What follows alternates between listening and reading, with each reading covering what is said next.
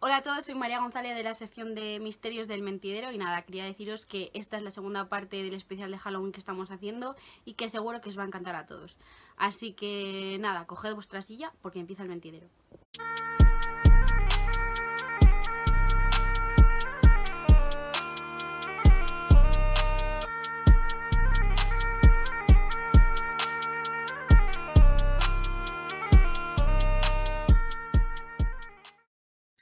¿Qué tal amigos? Bienvenidos un día más al Mentidero. Hoy tenemos la segunda parte del especial Halloween que os prometimos que íbamos a preparar y para hablar de este tema no puedo contar con mejores expertos que en primer lugar a María González. ¿Qué tal María? Hola, muy buenas. Pues aquí repitiendo, aquí en estos temas oscuritos que a mí me encanta Halloween, no sé a vosotros, pero... Es la época perfecta para el misterio, ¿no? Y también tenemos hoy como novedad al padre Luis Getino con nosotros. ¿Qué tal, padre? Bien, eh, yo me he preparado porque con las historias que tenemos hoy, más vale prevenir que curar. Así que he abandonado un poco la ciencia y me he ido a la, a la paraciencia. No porque crea en ella, pero porque es de, hay que ser precavidos. Así que a ver que si no pasa nada. Amén, señor. Te falta el alzacuello solo para, para rematar el outfit de, de sacerdote. Bueno, pues si el otro día hablábamos de, criaturas relacionadas con el misterio, hoy lo que vamos a hacer es hablar del demonio y de cómo entran las personas y también de cómo salen. Vamos a empezar por cómo entran las personas con el tema de las posesiones. Y María, cuéntanos alguna de, las historias más famosas en relación con, este asunto. Bueno, pues si pensamos en posesiones, pensamos en el demonio, brujas, nos, nos viene a la cabeza las brujas, pues todo el mundo piensa en Salem, que son las brujas más famosas, pues son las brujas de Salem. Pues eh, vamos a empezar con las primeras eh, posesiones que hubo ahí en Salem y vamos a poner a ponernos en finales de, 1600, en 1691 más concretamente. Y vamos a eso, a ponernos en situación, pues es una, un pueblo de puritanos eh, del siglo XVII, vamos, a, vamos a centrarnos, todavía la medicina no estaba y no se sabía casi nada de lo que estaba pasando en el mundo. Entonces, eh, una vez viajados allí, vamos a centrarnos en una historia. Pues eh, de la noche a la mañana, eh, la hija y la sobrina del pastor, que era puritano, que se llamaba Samuel Parris, pues empezaron a hablar como de forma desordenada. a hacer como gestos extraños, a retorcerse, a tener convulsiones. Y, y, esto todo según los registros del tribunal, porque ya sabéis que todo esto se lleva a un tribunal, bueno, se hacía todo muy legal y se lleva a un tribunal donde alguien lo escribía y como así nos ha llegado a nosotros ahora. Y al poco tiempo eh, acabó sucediendo lo mismo a otras seis niñas. Eh, la histeria y, claro, el miedo no tardaron en extenderse por, por, toda la, por todo el pueblo, así como rumores de que se habían visto, bueno, rumores, que se habían visto eh, a niñas desnudas bailando en el bosque. Ya sabéis que la gente se aburría mucho, allí no tenían ni radio, ni televisión, ni nada, entonces, pues algo se tenía que inventar, digo yo. Siempre tirando a lo mismo. Siempre, lo mismo. Pero claro, había que poner el foco a alguien, había que empezar a, poner sospechosos y claro, ¿a quién van a poner sospechosos? Pues a los esclavos negros. Eh, todo fue del foco, vamos a centrarnos en eh, Tituba, que era una esclava negra de los Parris, del, puritano, del pastor puritano. Eh, esta mujer hacía rituales vudú, pues eran propios de, su Barbados natal y esto no era desconocido entre los vecinos, entonces se puso el foco sobre ella. Estas prácticas también chocaban con la moral puritana de la época, obviamente, que no tardó en acusarla de brujería. Eh, después, el diagnóstico del doctor fue que textualmente no hay ningún problema físico que cause ese comportamiento, no hay dudas de que se trata de la influencia directa del demonio. O sea, si no hay pruebas, demonio. Entonces, para, evitar la horca, eh, Tituba eh, se inventó un cuento al tribunal y se lo, se lo contó. Textualmente dijo, he visto al diablo en el bosque, a veces toma la forma de un hombre muy alto de pelo negro o un perro negro o de cerdo.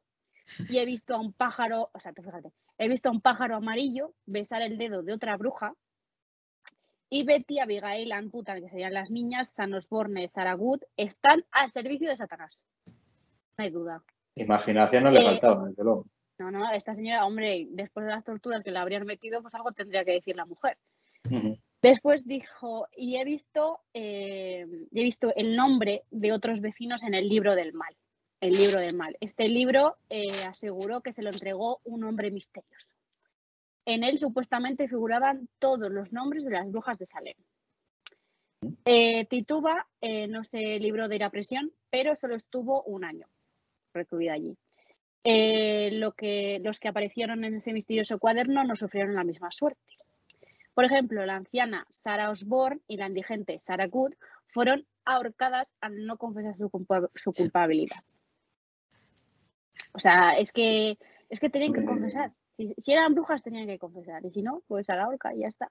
Y si eran Confesaban, pues, igual iban a la horca también. Pues, también, o a la hoguera. si es que claro. pero más allá del, del libro del mal, más personas, eh, muchas de ellas presentes en el mismo juicio, fueron acusadas, pero sin ton ni son, o sea, sin, sin cabeza ninguna, por el simple hecho de acusar a un culpable. Por ejemplo, un aldeano acusó a una, tú fíjate, eh, sentaos, a una mujer de embrujar a sus bueyes y otro a una aldeana por aparecer en sus sueños y casarse tres veces. A tomar por culo. O sea, ya apaga que nos vamos.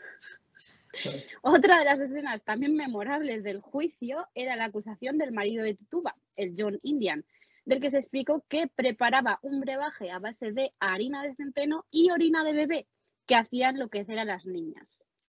Para comprobar si esto era cierto, método científico, se llegó a dar esta mezcla a un perro para ver cómo reaccionaba el perro.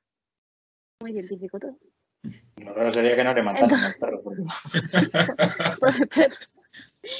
Con el tiempo, los magistrados acabaron admitiendo que los juicios de Salem estaban plagados de irregularidades. Y en Como que sí. 1703, el Tribunal de Massachusetts rechazó casi todas las pruebas presentadas. Y Amputan, una de las niñas supuestamente embrujadas, embrujadas, acabó disculpándose públicamente. Dijo, lo hice engañada por Satanás.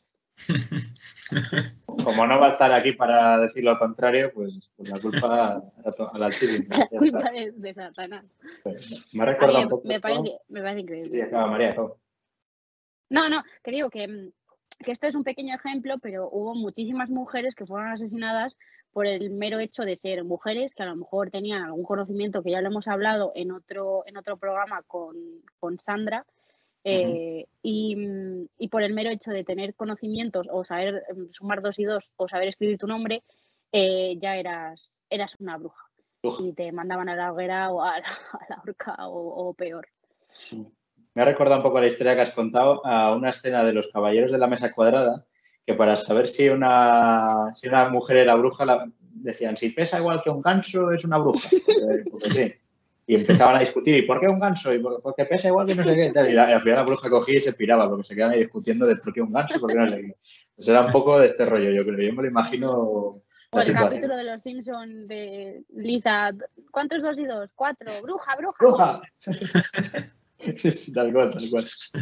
Bueno, pues una vez que hemos conocido la parte mística, la parte, bueno, no científica, vamos a pasar con, con el padre argentino para que nos explique cuál es la ciencia que hay en todo esto. Cuéntanos, eh, padre, cuéntenos. La- hay explicaciones que tampoco son científicas y que a mí me parecen dignas de telenovela, porque eh, estaba, había problemas en un pueblo, como en los pueblos, problemas con las propiedades, con las lindes. Entonces, claro, te viene muy bien acusar a tu vecino de bruja para ver si te quedas con la linde. Luego, complots familiares, porque la familia Putnam tenía problemas con otra familia. De hecho, el padre de Anne eh, eh, era el principal acusador contra, los, eh, contra las supuestas brujas. Se llevaban fatal, Romeo y Julieta, pero en versión bruja, e intentaba ventilarse a otra familia. Luego también el tema de la mujer, lo que ha dicho María ahora, que pues mm, a poco que supiese ya tenía que ser una bruja porque era mujer, entonces, y que todo eso pues se sumó al fanatismo religioso que había en, la, en esa comunidad y pues reventó la burbuja. Ahora, hay otras dos causas que podemos, eh, se suponen que pudieron afectar a- al tema de, mm, de las burbujas de Salem. Por un lado, la palabra que utilizó María de, de histeria. La histeria es una enfermedad nerviosa que se caracteriza por cambios psicológicos, psíquicos y alteraciones emocionales que pueden, en algunos casos, ir acompañados de convul- de convulsiones, parálisis y sofocaciones. Algo que queda muy mm, de posesión. Está dentro del grupo de las, neurosis y se puede somatizar tanto eh, física como psiquiátricamente, aunque no haya causas aparentes. Y en algunas ocasiones el enfermo puede creer que tiene distintas personalidades. Si nos acordamos de lo que hablamos el otro día, tú puedes pensar que estás poseído no porque lo estés, sino porque tú lo piensas.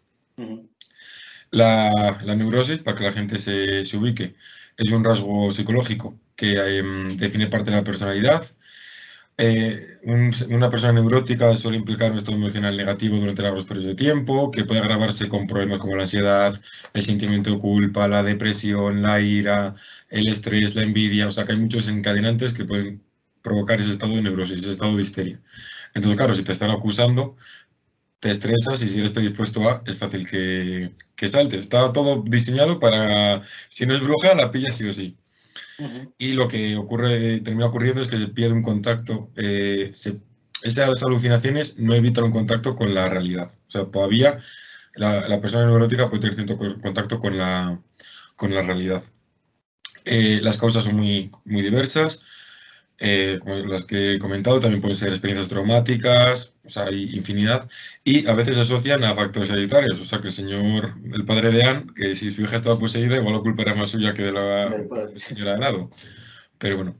Y luego también epilepsia, otras enfermedades similares también pueden tener fenotipos similares, con los síntomas que hablamos el otro día de convulsiones y, y todo eso.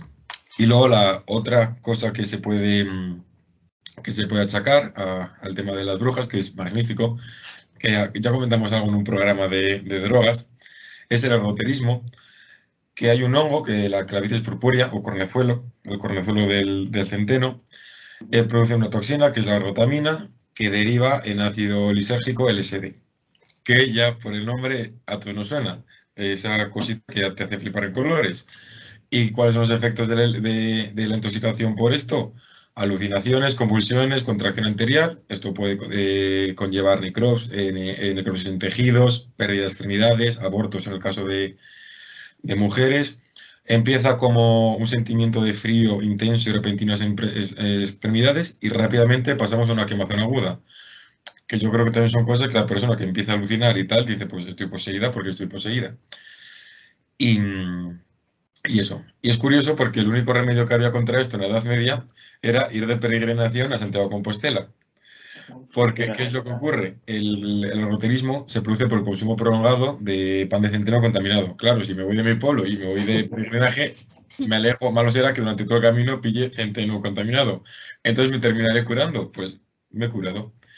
Y muy curioso, en, Burgos, en, en Castrojeriz, en el convento de San Antón, utilizaban pan de trigo para los enfermos, estos que flipaban, porque ellos sabían que con el pan de trigo no había problemas y se curaban, porque el cornezuelo no afecta al, sí que afecta al trigo, pero en mucha menor medida.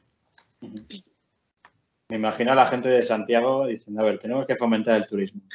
Y los repartiros por España, infectar el centeno, que la gente venga aquí a limpiarse y a purificarse desde el Camino de Santiago. Sí, sí, por supuesto, genial. Todo, todo genial. Eso marketing, el señor obispo de la época dijo, se me ha parecido Dios y me ha dicho, la estrategia no va a ser la marca, va a ser la toxina.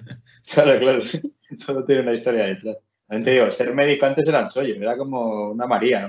la carrera de, medicina antes era, esto tal, no encuentro solución, eh, brujería. Hala, a Santiago, va a pasar. Hala, para casa. Y ya, y si todavía te cobraría. Y si te mueres es que te falta fe. O sea, se va ganando, lo mires como lo mires. Sí, sí, sí. bueno, bueno. Pues una vez que hemos visto cómo entra el demonio a las personas, ahora nos toca ver eh, la otra cara de la moneda, que es ver cómo, se, cómo sale, ¿no? Y el método clásico de, sacar el demonio de las personas es el exorcismo, que lo hemos visto en mil películas, eh, hemos visto a una niña bajar por las escaleras eh, haciendo el pino puente, vomitar lo que no estaba escrito, llamar hija puta a su madre, cosas de estas. María, exorcismo. Cuéntanos. Exorcismo literalmente es la práctica religiosa o espiritual realizada contra una fuerza maligna, utilizando pues, diversos métodos, eh, cuyo fin, como has dicho, es expulsar, sacar, eh, apartar. Em, ha, dicho, eh, ha dicho entre la persona, objeto o área que se encuentra poseída por la entidad maligna. Estos entes, dependiendo de las creencias de los implicados, pueden ser demonios, pueden ser espíritus, pueden ser brujos, lo que sea. El objeto de la posesión puede ser una persona, un animal, objetos o pueblos o casas, como la mía. Aunque es, tema veremos, es, otro tema aparte. Aunque hoy veremos algunos casos eh, de personas de personas poseídas, ¿vale? Vamos a dejar las casas y los, los animales y lo que sea. Día. Que, que yo, pobres animales, prefiero que me posean a mí que a mi perro. Da más miedo. Eh, bueno, sí. empezamos con Annalise Mitchell. Annalise Mitchell tenía 16 años y tenía antecedentes de epilepsia, eh, problemas mentales, y esta niña fue, parar, a- fue a parar a un, a un centro psiquiátrico. En 1973, bastante reciente, la joven comenzó a desarrollar tendencias suicidas, a escuchar voces, eh, eh, de- despreciaba objetos religiosos, bebía su propia orina, vamos, pues que no estaba, no estaba muy bien la muchacha. Los padres de, de Annalise decían que su hija estaba poseída, pero la iglesia no permite un exorcismo. Aún así, en secreto, en secreto, dos, dos que ya sabes que la iglesia les gusta mucho de esto de los secretos, dos sacerdotes eh, le hicieron diversos exorcismos sobre su cuerpo. El tratamiento de epilepsia y trastorno mental dejó de ser, dejó de ser tratado porque, claro, no tenía una enfermedad mental, tenía el demonio dentro. En el exorcismo sin declarar la iglesia, ¿viste? Todo sin, sin IVA, por, la, por la Nada, en B, en B. Iba el padre Getino ahí. Y bueno, Annalise pues falleció en el 74 con 23 años pues por agotamiento. Porque muchos de estos, de estos mm, exorcismos eran muy largos, eh, a, los, a los exorcizados eh, no se les daba de comer, no se les daba ningún tipo de, ayuda eh, clínica, ni, se, normalmente se les ataba, eh, se les desnudaba, pasaban frío, se les arañaba, se les hacía cosas, entonces el cuerpo tiende a morir por agotamiento. No morían de, de otra cosa, sino por, por agotamiento. Después otro caso de, de Clara Germana Cele, era una adolescente de 16 años que era cristiana y de la misión de San Miguel, en Sudáfrica. En un extraño ritual hizo un pacto con Satanás en 1906. A partir de ese momento decía que ella hablaba y entendía lenguas que para ella eran desconocidas, rechazaba los objetos religiosos, tenía conocimiento de los pensamientos e historias de la gente que se encontraba a su alrededor. Eh, Clara fue sometida a un exorcismo, obviamente, durante el cual intentó estrangular a uno de los sacerdotes que intentaban ayudarla. Es que le estaba la quitando los poderes también, ¿eh? Claro, Oye, si puedes leer la mente, te deja joder, en paz, a ¿sabes? mí me Estoy parece... haciendo- Y aprendes idiomas sin, y, sin ir a, la- a clases ni no nada. estoy pues, haciendo mal a nadie. No a mí estoy- me parece buen negocio, la verdad. Claro, no tengo que estudiar en el Duolingo ni nada. o sea, Claro. Pero bueno, eh, más de publicitario. 160 personas, más de 160 personas fueron testigos de cómo Clara se alzaba del suelo, levitaba. Em, supuestamente, claro. Dos días después del comienzo del exorcismo, los espíritus fueron expulsados del cuerpo de Clara. Ya no les daba más el show y dijeron, bueno, pues cortamos y fundido a negro y nos vamos. Pero bueno, eh, todos, estos, todos estos temas de, de exorcismos los estamos tratando aquí como un poquito más eh, a, la, a la suma, o sea, a la, a la baja. Pero si os gusta, pues podemos hacer otro, otro programa más largo sobre exorcismos que, que ya no en España, sí. que hay bastantes. Esto da de sí, eso lo estamos tratando un poquitito así por encima, pero hay cosas que, que telita, telita. Y por último, rápido, eh, vamos a hablar de Julia. Julia era una mujer de mediana edad, que era caucásica y que vivía en Estados Unidos. Eh, era el, el seudónimo de una paciente del psiquiatra Richard E. Gallagher, que era un experto en, posiciones, en posesiones demoníacas, habiendo registrado más de 100 en 2008. Ella misma se unió a la iglesia que a su vez la envió a un psiquiatra. Muy bien hecho. El mencionado doctor Gallagher. Gallagher, pero resulta que Gallagher no era muy, muy, muy psiquiatra. O sea, estaba un poco más tirando a... le apellido gustaba- ya. le Apellido gustaba Gallagher. más lo oscuro. Le gustaba más lo oscuro. Entonces, este doctor Gallagher documentó que el caso de Julia era único, pues con frecuencia los especialistas respaldaban que las personas son fraudes o severos trastornos mentales, pero Julia no. Para ayudar a Julia, un grupo de voluntarios y expertos se reunían con frecuencia, pero durante las llamadas telefónicas que se realizaban para organizar estas reuniones, a menudo escuchaban una voz que intentaba interferir con las llamadas. Era la voz de Julia, eh, que durante sus estados de trance, pero ella no estaba enterada de esas reuniones ni estaba en el sitio durante- o sea, en esos momentos. O sea, que se colaba ahí y empezaba a decir cosas. Sería, "Guau, eh, tampoco era posible que ella, no hagas eso que me da miedo, todo era posible que ella, ella, era, ella conociera todos los números de teléfono del equipo. Pero bueno, aún así, durante las llamadas telefónicas, esa voz decía a veces en un susurro y otras eh, con un fuerte tono agudo, cosas como déjenla en paz, idiotas, ella es vuestra, o váyanse, dejen, déjenla en paz. O cuando hablaban con Julia, ella nunca recordaba esto. Entonces Gallagher también describió que Julia levitaba sobre la mesa, hablaba lenguas desconocidas y tenía el don de la clarividencia. Todo esto se repite. El gran misterio, el gran misterio es que años después aún no se sabe qué ocurrió con Julia. No sabemos. Falleció, si está viva. Pues, hombre, yo creo que no. Ah, o sea, que ha desaparecido el mapa encima. Sí. O sea, Julia era un pseudónimo. Es la nueva doctora Gallagher. Eh, pues eso, que eh, Julia era un, o sea, un, un seudónimo. No se sabe el nombre real de la mujer, no se sabe qué pasó con ella, pero hombre, cosas extrañas sucedían. Sí, no tiene pinta de que esté teniendo una vida normal desde entonces, yo creo, porque vamos. Yo creo que no, ¿eh? No sé, pero a mí esto es como que tiene superpoderes. Igual Marvel está basado en cosas de estas para decir, pues mira, esto de la mente, vuela, pues evitar el volar al final. Igual eh, sabe idiomas. Stanley estaba poseído, igual no nos hemos dado cuenta hasta ahora y la máquina y lo ha escondido muy bien, cuidado. ¿eh?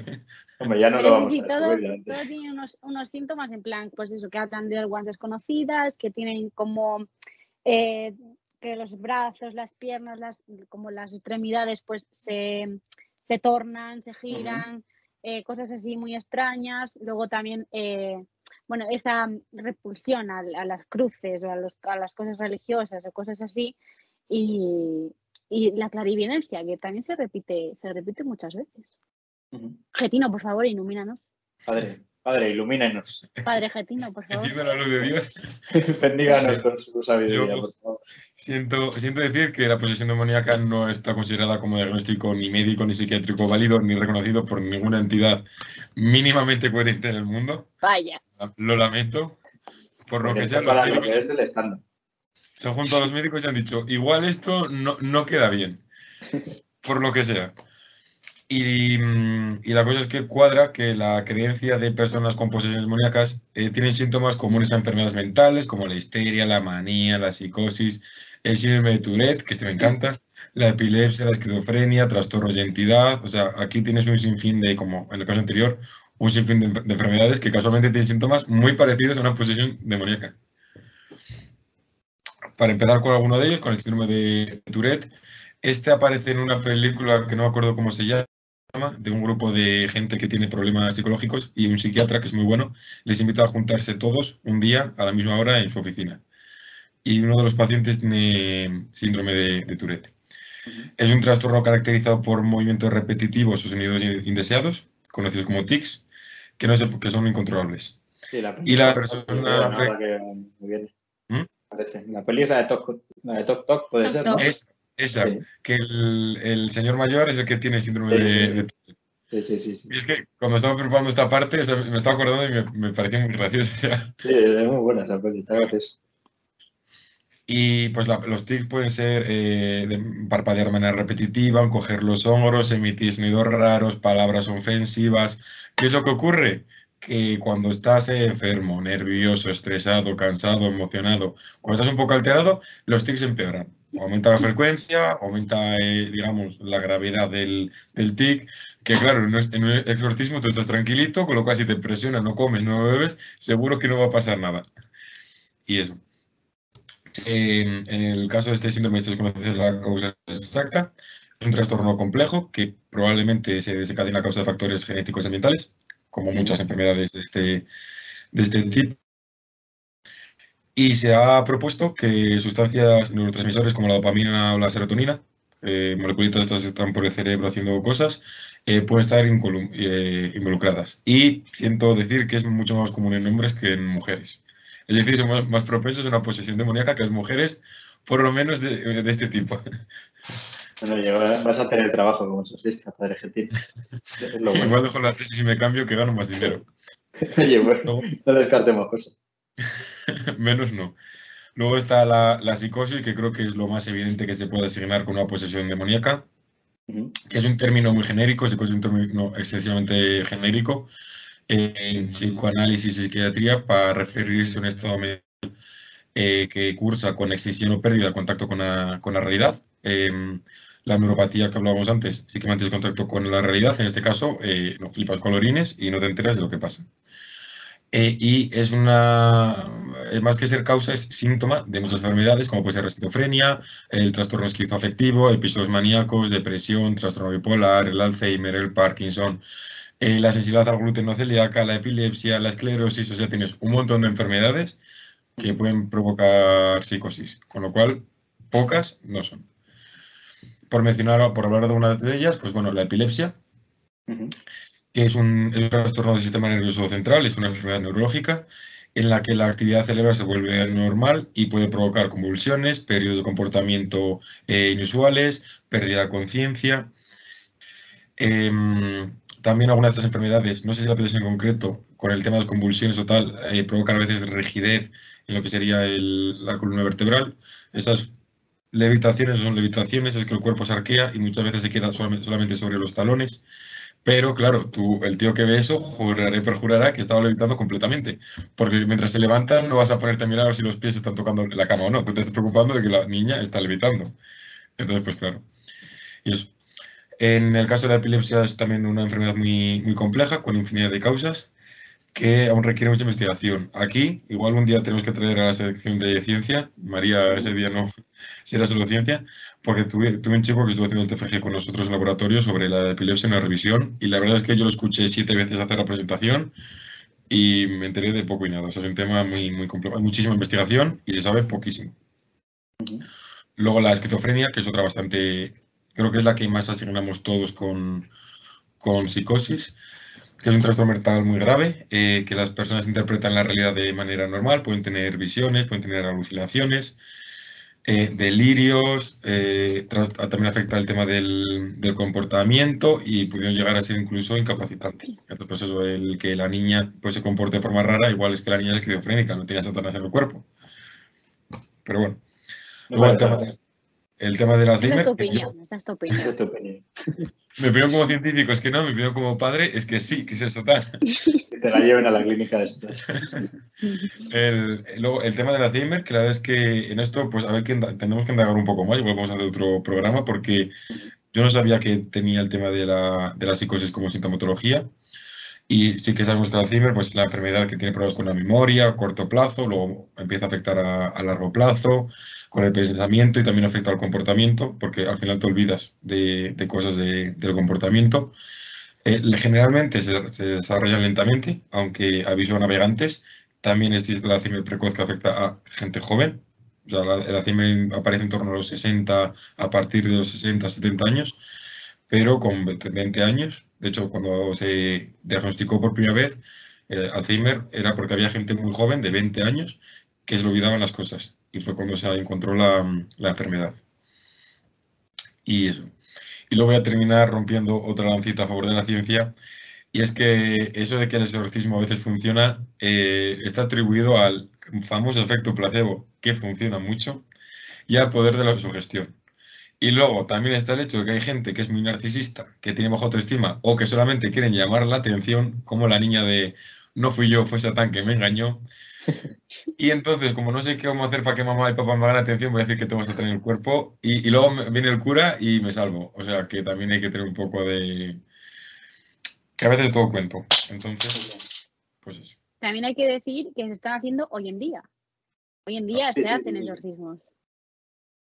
O sea, hay un, hay un señor que tiene una, una un, un, escrito, no sé cómo se dice, del Papa, diciendo, usted señor puede hacer exorcismos.